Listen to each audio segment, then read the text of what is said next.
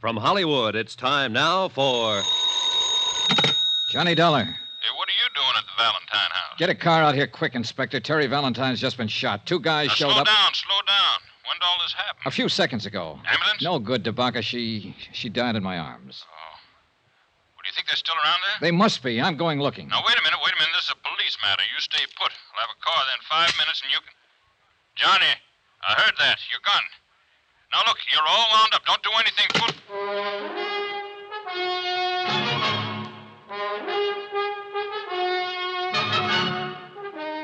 Tonight and every weekday night, Bob Bailey in the transcribed adventures of the man with the action packed expense account, America's fabulous freelance insurance investigator. Yours truly, Johnny Dollar.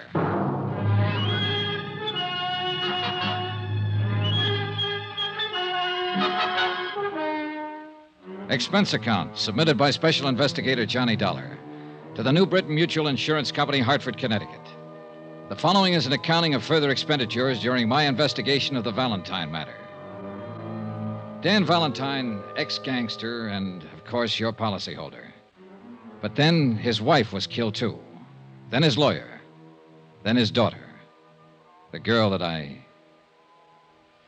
Thirty seconds after Terry Valentine died in my arms, I was stumbling down the gravel path that led from her house to the road. It had all happened so suddenly, I can't say that what I did from there on or what I felt was entirely rational.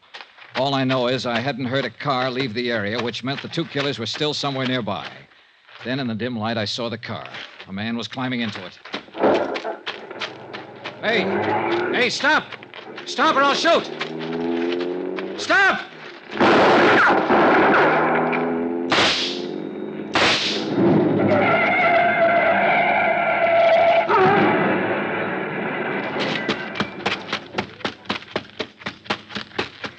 Get out of there.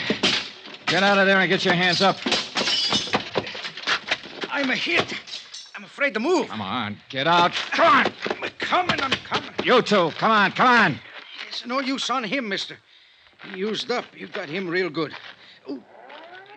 I need a doctor. Help me get to a doctor. Stop doc- right there. doctor. Stand still. You pretty tough fella. What's your name? Sisto. Sister what? It's good enough for you. I need a doctor bad. Listen. Ooh. Tell it to me. Tell it to me right now. If you don't tell it to me now, you'll never tell it to anybody. Tell it. No. Tell it. I need a doctor. Tell it. I die first. Johnny! Johnny! What is this? Who's he? He's going to kill me. He's going to kill me. Now, you better give me that gun, Johnny. Estate will take care of him. Thanks. I should have done it. I wanted to do it. I know, son. Come on, let's get out of here.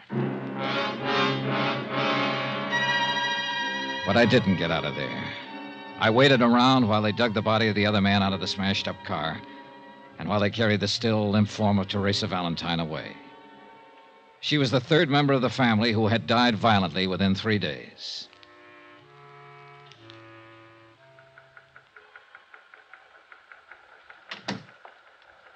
I'm sorry about it, Donna. Inspector, I was hoping I might have been wrong. That she wasn't dead. Oh, you weren't wrong. Which one shot her? Huh? The dead one or the one we still got in the hospital?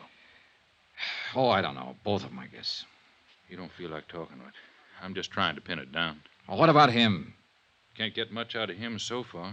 He's in pretty bad shape. Let me ask him some questions, Inspector. I'm no police officer. I don't have to obey any Now, rules. take it easy, kid. You were about to do that once, and we'd be holding you for murder if you'd have gone ahead. I know how you feel about Teresa Valentine. Has he said anything at all? Nothing. We found papers on him and the other one that makes them brothers, Sisto and Darby Chianti, from New York. So far, it doesn't seem to be any connection with the Valentines. Ah, but people like Valentine make a lot of enemies. That girl doesn't figure. Yeah. I know you talked to her a lot these last couple of days, Johnny. What'd she say?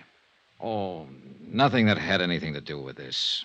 You know yourself, she didn't even know her name was Valentine until her father got shot at. Yeah, that could have been an act. And you could have been 20 feet tall. Just trying. Try with that punk you got upstairs in the hospital. We will, Johnny. We will. Just. Pardon me.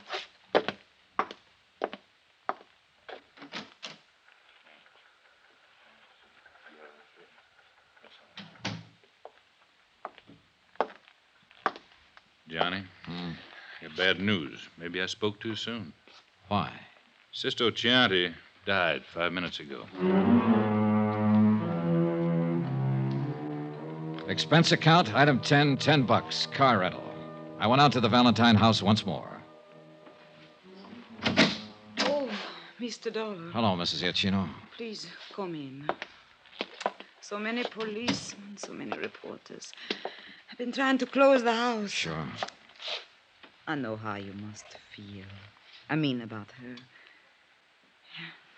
What of these uh, Chianti brothers? Well, we don't know much about them yet. The New York police are still doing a rundown on them. Uh, don't let me stop you, whatever you're doing. I'll just look around if you don't mind. All right. Oh, well, one thing. Yes? Did Mr. Valentine make any provision for you? Yes. He thought of me. A thousand dollars.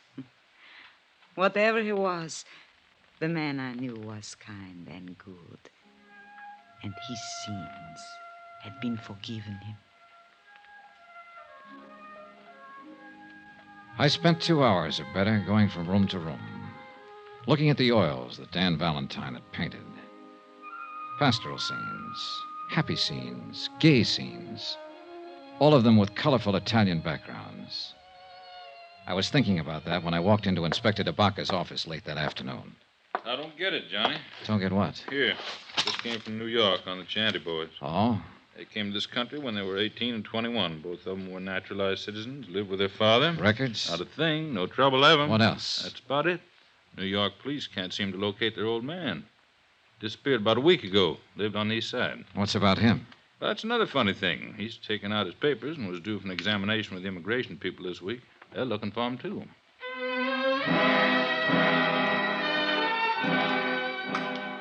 We went out and had dinner together and talked about the case. It had been a strange one. The deaths were useless, the motives unknown. I parted company with Inspector DeBacca and went back to my hotel to trouble it out with sleep. About 11 o'clock, I had a phone call. Johnny Dollar. This is DeBacca. Old man just showed up at our city morgue and wants to take his two sons back to New York for burial.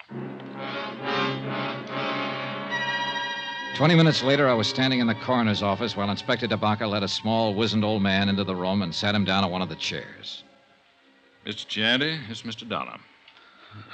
How do you do? Mr. Chianti, I read about you. You killed my boys. Is it so? yes, they'd killed four other people. I know, I know.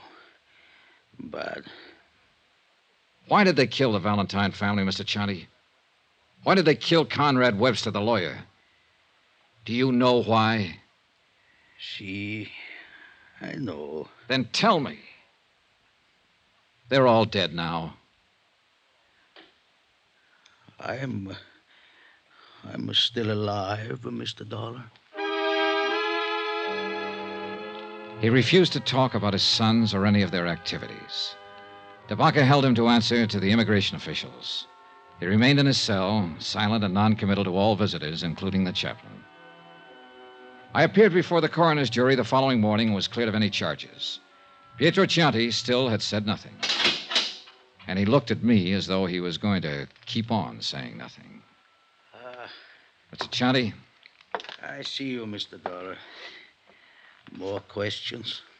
Dan Valentine's wife was your daughter, wasn't she? Wasn't she? All right, you don't have to admit it. I have a copy of the marriage license right here. It came from New York this morning. She was my daughter. Is that all you have to say now? I no talk. Then I will, Mr. Chunty.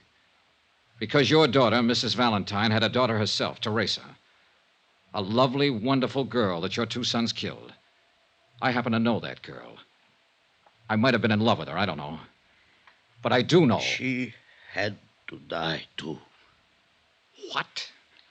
This uh, Conrad Webster, Mr. Valentine, and my own daughter and granddaughter, they had to die. All bad.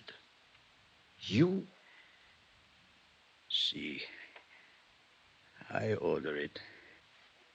You ordered it. And who are you? God? I am the father. When a daughter Marries a bad man. Only bad can come from it. The granddaughter was then bad. He come to our village many years ago. Take her away. He and the man Webster help him. It it lived with me. The stealing of my own flesh and blood. All this time it grow inside of me. I am old, but I keep on living. Only so I can come here and find him and destroy him. And her. And the daughter. And the lawyer man who help him.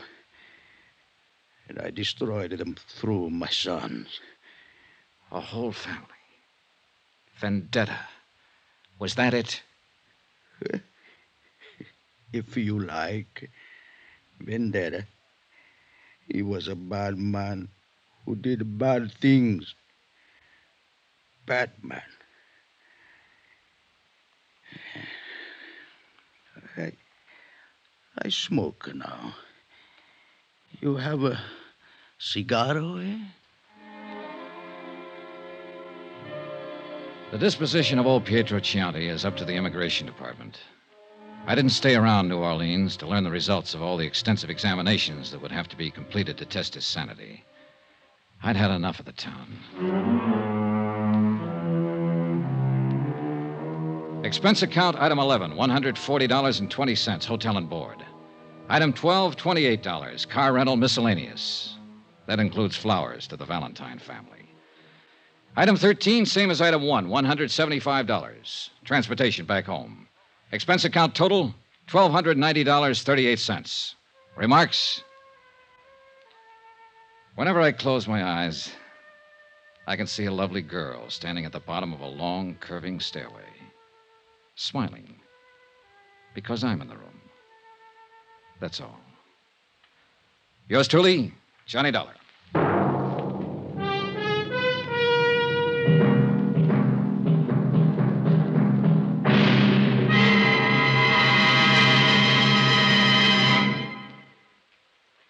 Remember, please, there'll be another exciting story for you beginning next Monday night. Monday, the Lorko Diamond Matter, in which a trip to Algiers makes Come With Me to the Casbah sound like an invitation to a Sunday school picnic. Join us, won't you? Yours truly, Johnny Dollar.